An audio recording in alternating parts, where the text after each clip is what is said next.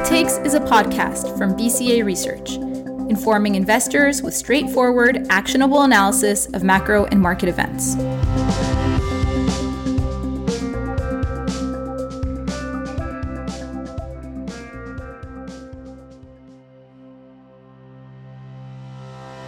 Hi, and welcome back to the BCA Research Quick Takes podcast. I'm your host, Roukaya Ibrahim, strategist at BCA Research. This week's episode is about the outlook for ECB policy. The European Central Bank just announced another 75 basis point hike and made some adjustments to its TLTRO facility. The initial reaction from financial markets is that the communication is less hawkish than anticipated. I caught up with my colleague Mathieu Savary, who heads up our European investment strategy, to see if he agrees with the initial market reaction and to discuss his take on the outlook for ECB policy as well as the implications for Eurozone financial markets going forward.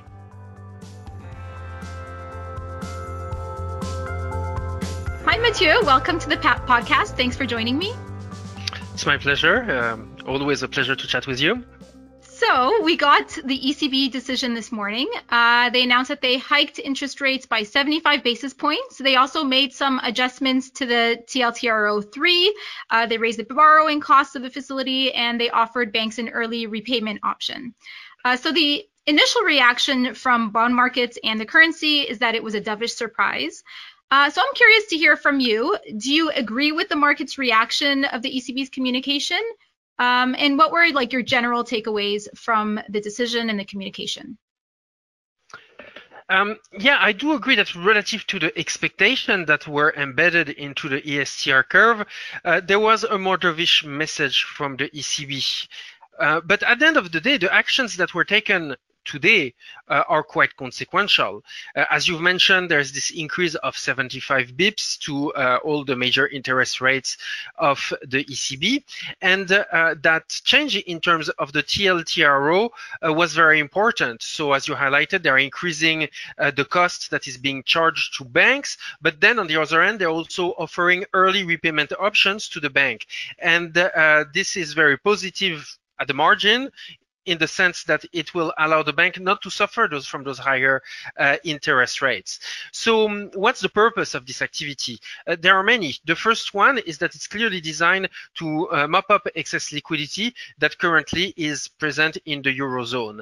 Uh, it also starts the balance sheet unwind of the ECB, um, and that is very coherent with the efforts of the central bank to uh, fight inflation uh, at the current juncture. Moreover, uh, it's a well-designed policy from the perspective of where does the ECB wants to mop up uh, excess liquidity. So by that I mean that the peripheral banks, commercial banks, so banks in Italy and Spain and so on, uh, will are unlikely to uh, get away from the TLTRO because for them, borrowing from the market uh, is still going to be more expensive than even the new higher uh, rates on the TLTRO. However, for the banks at the core in the Netherlands, in Germany, uh, maybe in France too, uh, it will remain, it will be cheaper for them uh, to borrow from the markets than from the TLTRO. So this means that we're likely to see more repayments of funds at the core of your Europe than in the periphery. So I like that. Now, on the other side of the equation, uh, for the future, and here I'm talking the long term, at some point, the ECB, it's very possible, will want to uh, use uh, facilities like the TLTRO again when there's a deflationary shock in the future. And I think that banks and other private sector actors will uh, think twice before uh, engaging into any uptake of uh, those TLTRO type facilities in the future, because now we're seeing an ECB that has reneged on the term uh, it had offered uh, in the past. So I take it from these comments that you think that the policies that were announced are um, warranted and they're appropriate given what's happening with the Eurozone economy right now. But if we turn to sort of what we should expect from the ECB going forward, I thought Lagarde was pretty vague about, you know, where a policy is heading. She literally said that she's turning her back on forward guidance. Um, she described it as being unhelpful in current environment where there is uh, elevated uncertainty. And she said that the ECB is basically going to take a meeting by meeting approach. Now, we just got recently some uh, dovish surprises from both the RBA and the BOC. They both eased off of the brake, so they hiked interest rates by a smaller than expected increase. Do you view these decisions as a template for the ECB going forward in terms of, um, you know, easing off the brake a little bit?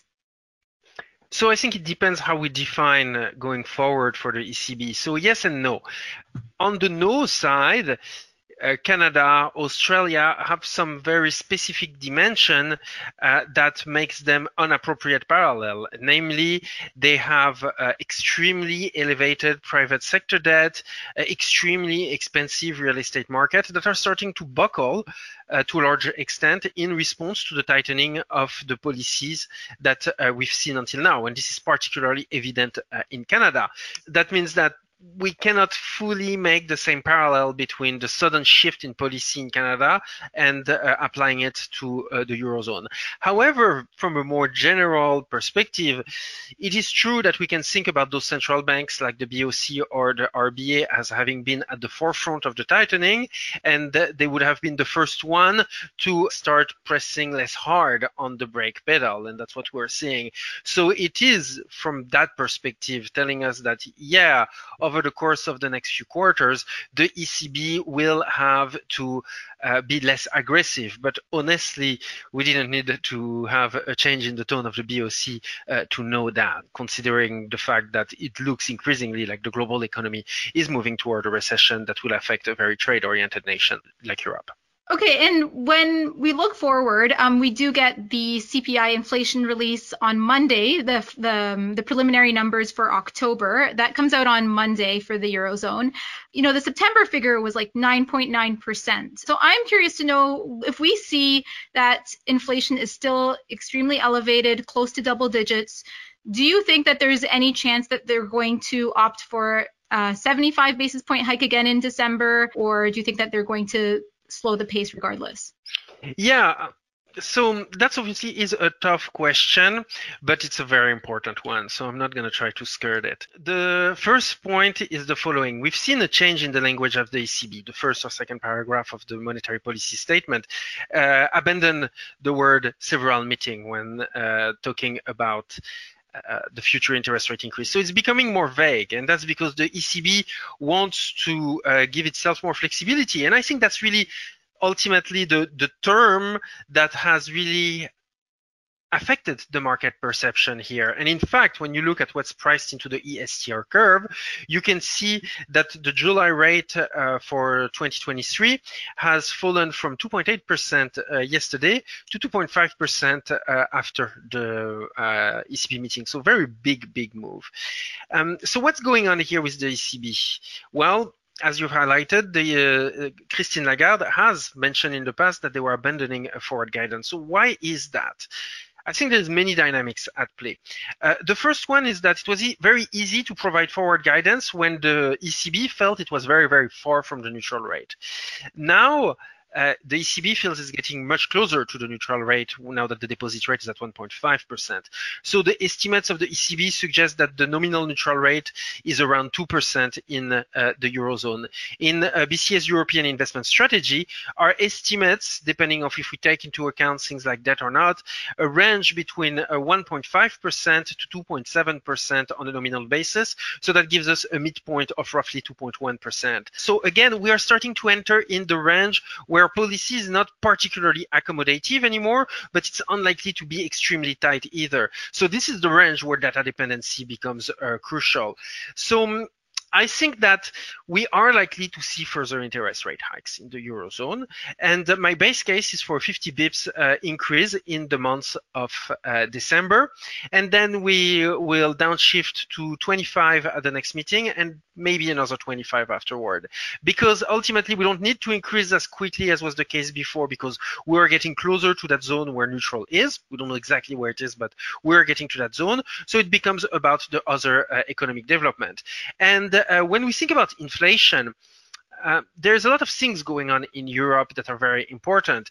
Um, wage inflation is a lot tamer than is the case in the United States. You're looking at negotiated wages that are growing a bit under 2.5% in Europe compared to an Atlanta Fed wage tracker that's above 6% in the United States. So completely different dynamics. You look also at other very domestically driven inflation like uh, rent inflation, which is uh, sub 2% in the Eurozone and still quite elevated when you look at the owner's equivalent rent in the United States.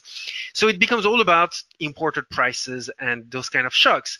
And when we look at energy prices, some energy prices have declined a lot, but structurally they are a lot higher than they were before. But the most important point is that we've went from an inflation rate in terms of natural gas that was around 600% for many, many, many months to something that's moving towards zero right now.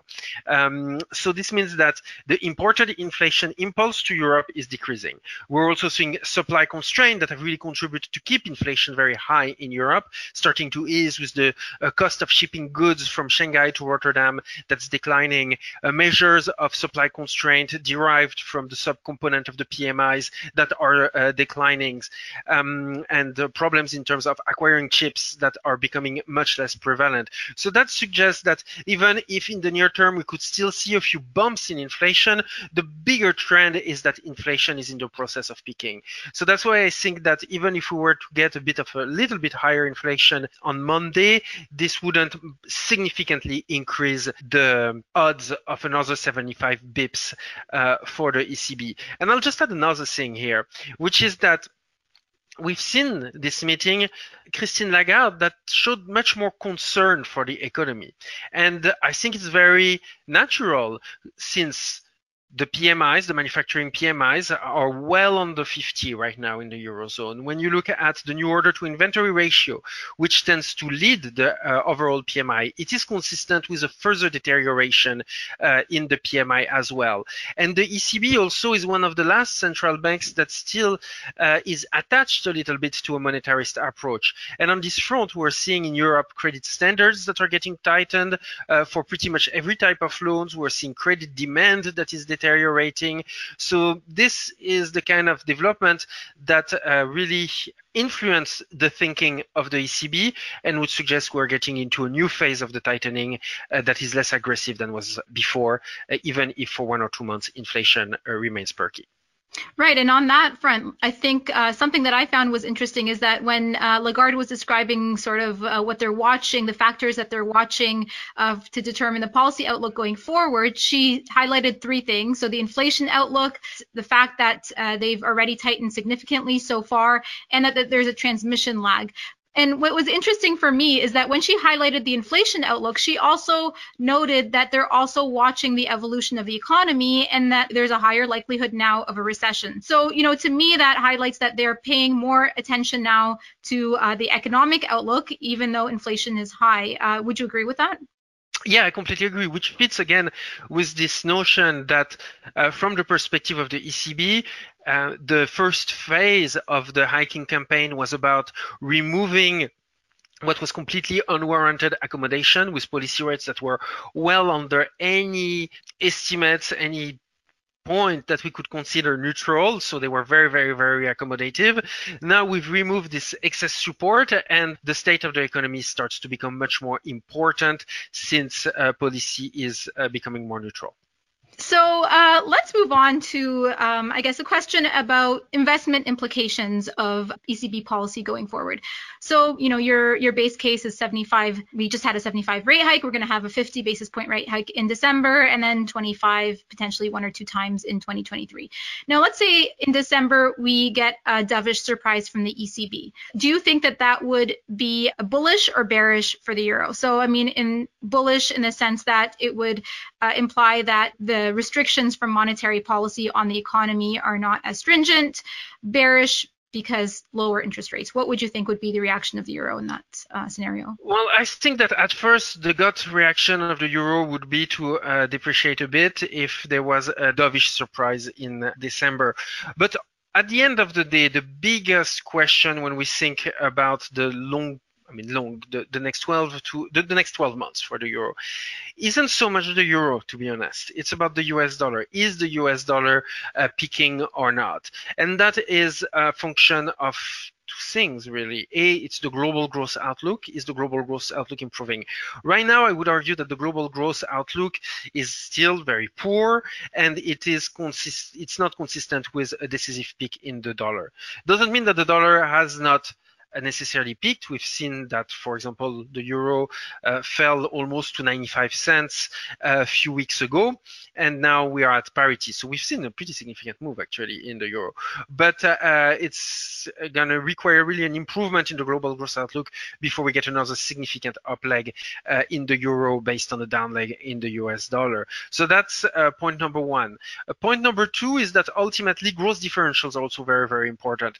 And here I think again, when we think about the next few quarters, not just the next months, um, the picture is actually slightly improving in Europe relative to the United States.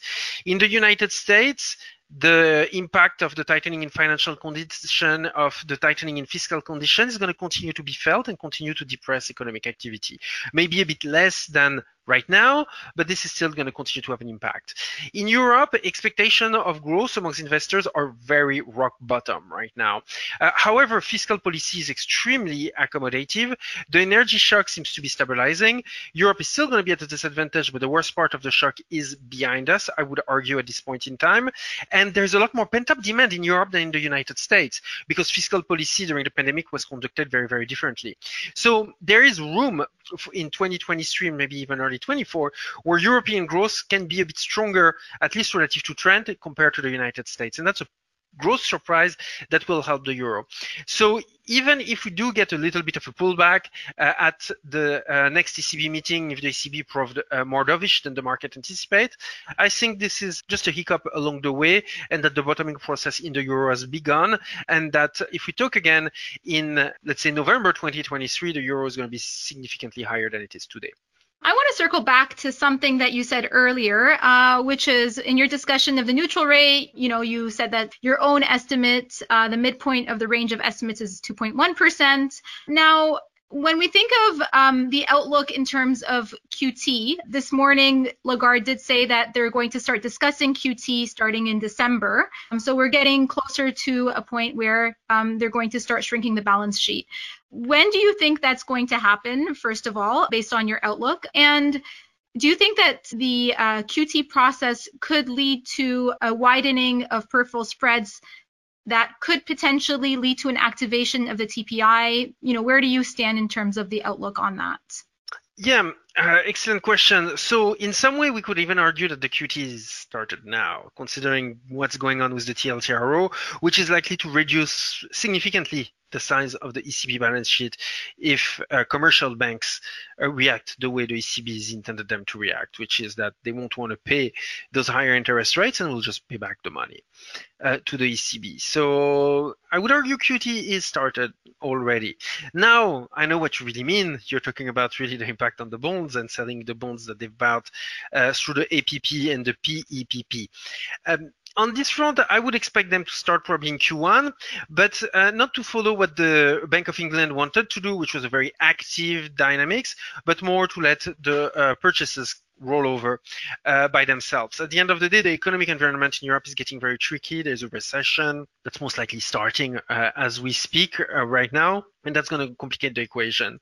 Now, with regard to your uh, second part of the question, uh, talking about the peripheral spreads, I think that's where the TPI ultimately comes into play, which is that the ECB doesn't want a malfunction of monetary policy. At the end of the day, the ECB they're no fools. They understand something very, very well, which is that they want to tighten policy.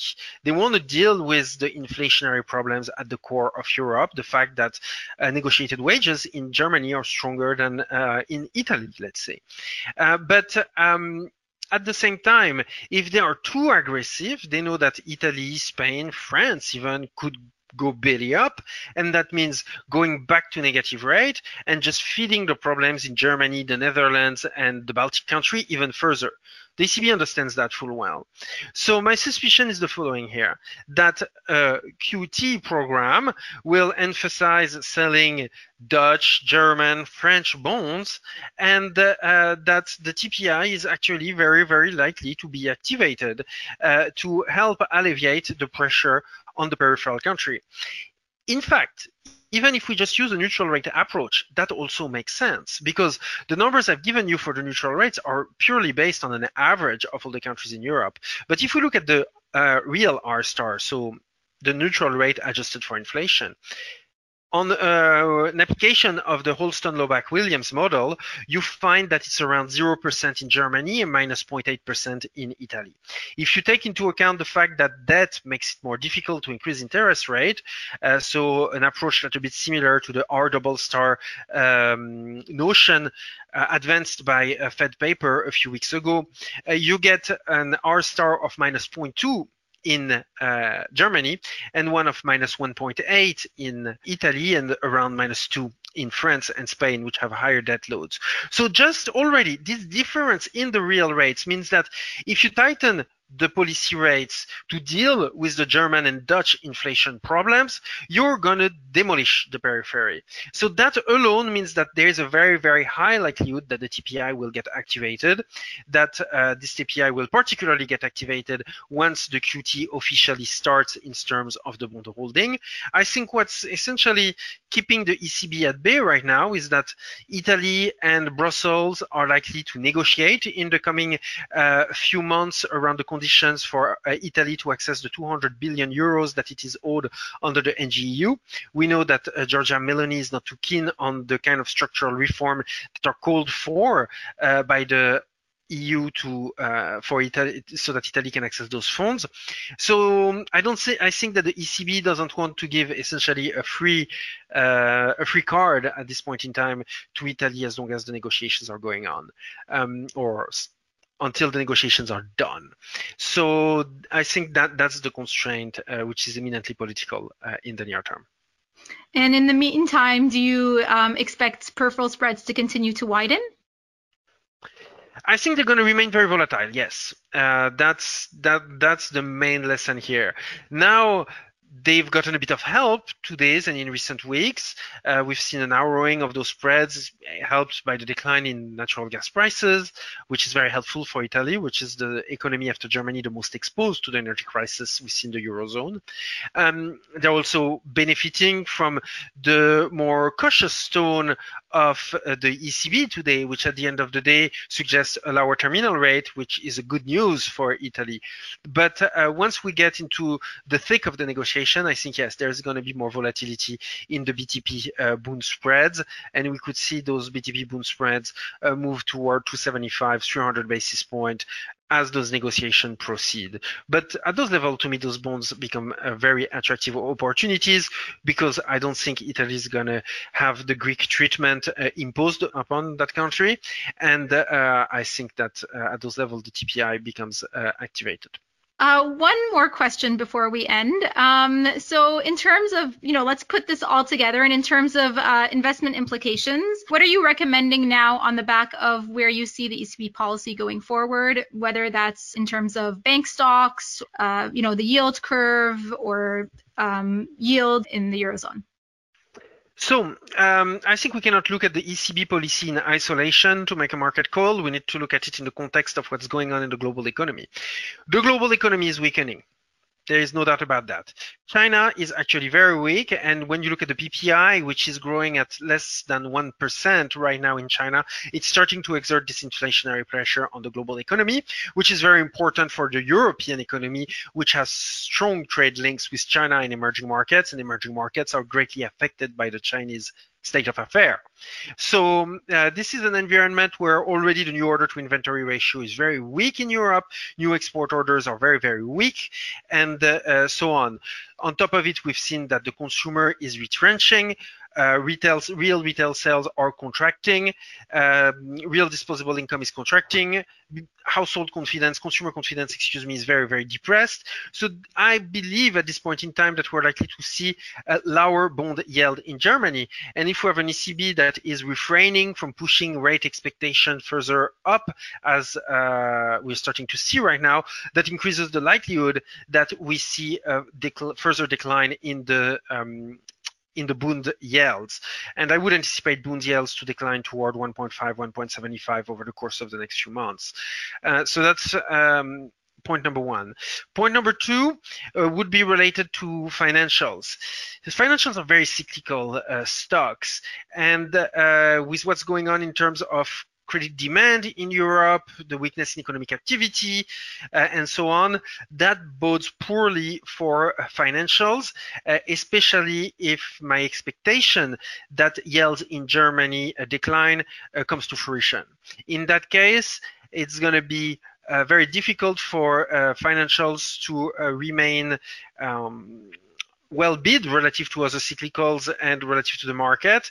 Uh, therefore, I move, move, I would move to uh, underweight uh, those securities or be short financials along the market in Europe in that context. Great. Thanks so much for your time today, Mathieu. It was a pleasure having you with me on the podcast. Well, thank you for having me. Have a great day. You too. Thanks for listening to this episode of BCA Quick Takes podcast. We'll be bringing you weekly quick takes with BCA strategists on a range of macro and market topics. In the weeks ahead, I plan to talk to some of my colleagues about various relevant issues for financial markets, including takeaways from China's 20th Party Congress, the US midterm elections, as well as long term themes for US equities. So stay tuned and thanks again for listening.